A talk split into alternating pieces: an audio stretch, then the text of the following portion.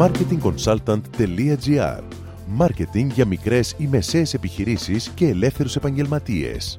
Κάθε εβδομάδα ο σύμβουλος Μάρκετινγκ Θέμη 41 σας προτείνει ιδέες και λύσεις για να αναπτύξετε έξυπνα την επιχείρησή σας. Καλή σας ακρόαση!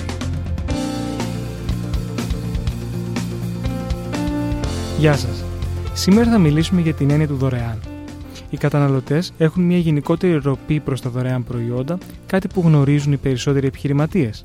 Ω επιχειρηματίες μικρών επιχειρήσεων, θα πρέπει να αναγνωρίσετε τη δύναμη των δωρεάν προϊόντων και να εκμεταλλευτείτε στο μέγιστο τις δυνατότητες που αυτά σας προσφέρουν. Οι περισσότεροι πελάτες μου, στο άκουσμα και μόνο του δωρεάν κινήτρου προς τον καταναλωτή, απαντούν προς το δωρεάν κανείς δεν το εκτιμάει και συνήθως αναρωτιούνται γιατί να μην χρεώσω κάτι ώστε να μειώσω την απώλεια του τζίρου μου; Εκ πρώτης, μπορεί να φαίνεται πως μια προσφορά με έκπτωση μπορεί να φέρει τον ίδιο αριθμό πελατών στην επιχείρηση με την ίδια παροχή του εντελώς δωρεάν. Όμως, αν το εξετάσετε περισσότερο και πιο προσεκτικά, θα δείτε ότι κάτι τέτοιο δεν ισχύει. Μία δωρεάν παροχή συνήθως προσελκύει νέους πελάτες, στους οποίους μία μειωμένη τιμή δεν θα ήταν το ίδιο δελεαστική.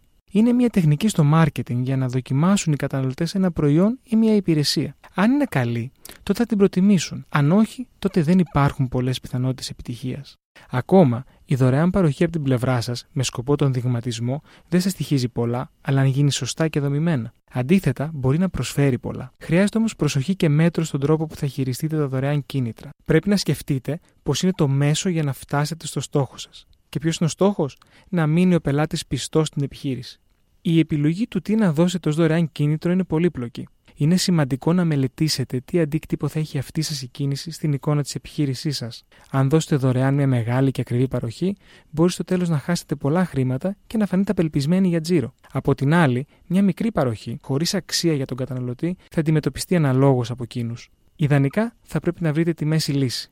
Είναι σημαντικό οι παροχές σας να αφορούν την επιχείρηση και τον κλάδο σας. Ακόμα, η τακτική των δωρεάν παροχών μπορεί να εφαρμοστεί από τον ελεύθερο επαγγελματία μέχρι και την πιο μεγάλη πολυεθνική. Αν αντιμετωπίσετε σωστά την παροχή σας, θα έχετε θετικά αποτελέσματα που θα οδηγήσουν σε νέους αλλά μόνιμους πελάτες. Με αυτό, σας δίνω ραντεβού την επόμενη εβδομάδα με νέες ιδέες και προτάσεις marketing. Καλή εβδομάδα! Μόλις ακούσατε τις ιδέες και τις λύσεις που προτείνει ο Σύμβουλος Μάρκετινγκ Θέμη 41 για την έξυπνη ανάπτυξη της επιχείρησής σας. Ραντεβού με νέες προτάσεις την άλλη εβδομάδα.